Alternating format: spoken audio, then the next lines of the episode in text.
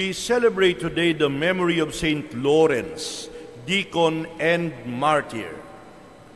The Lawrence that we commemorate today should not be confused with other Lawrences because there are several Lawrences in the history of the church. This is not Saint Lawrence of Brindisi. This is Lawrence the deacon and martyr. There are many other Lawrences in the calendar of the church.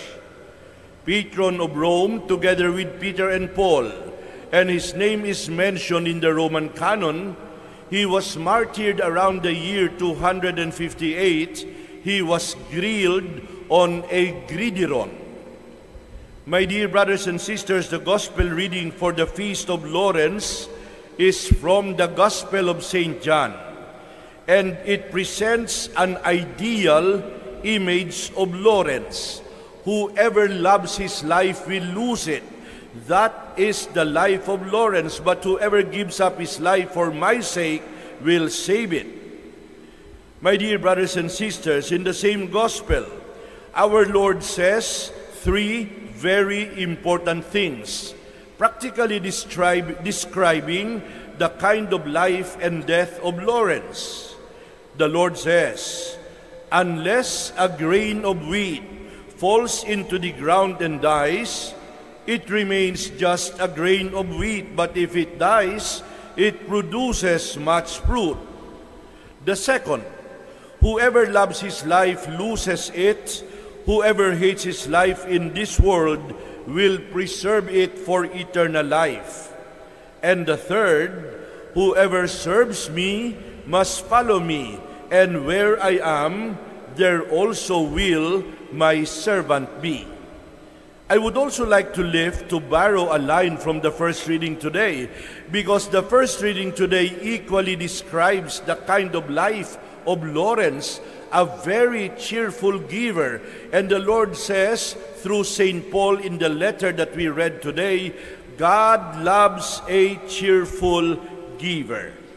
My dear brothers and sisters, that is why Jesus says that not only must he die, but all who wish to follow his way will also have to be ready to surrender their lives, must also be ready to surrender their will, will have to be grains of wheat, losing themselves to bring more life to others, and all who serve Jesus must go his way because where Jesus is, his servant will also be there.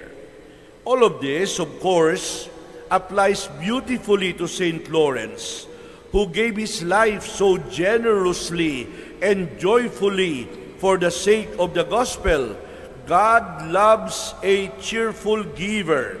The martyrdom of Lawrence, the death of Lawrence, was an inspiration to large numbers of people who were inspired and animated by his example.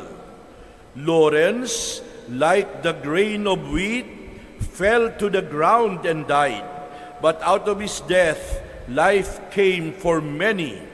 For from being wiped out, the persecuted church in the beginning only flourished and continued to flourish and the church continues to thrive in easier but still challenging conditions today. And finally, in the first reading again, which is beautiful, from the second letter of Paul to the Corinthians, St. Paul is urging the Christians of Corinth to be generous, to be generous in giving help to the impoverished Christian community in Jerusalem. As they excel in many Christian virtues, St. Paul wants them to excel too in their generosity to their brothers and sisters in need. And at this point, I would like to acknowledge on behalf of Christ the King Mission Seminary, our many donors our many benefactors, those who are helping our seminarians, those who are sending their generous help to support the studies, the formation, and the education of our seminarians. My dear friends, your generosity will be rewarded by God. God loves a cheerful giver. St. Paul says he is not ordering them to be generous, but rather putting it up as a test of their love and concern for others.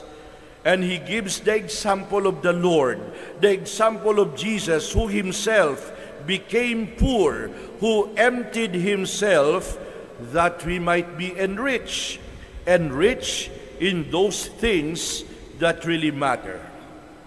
Although Jesus was rich, he became poor, that by his poverty you might become rich. Saint Lawrence was noted for his generosity in helping the poor and needy.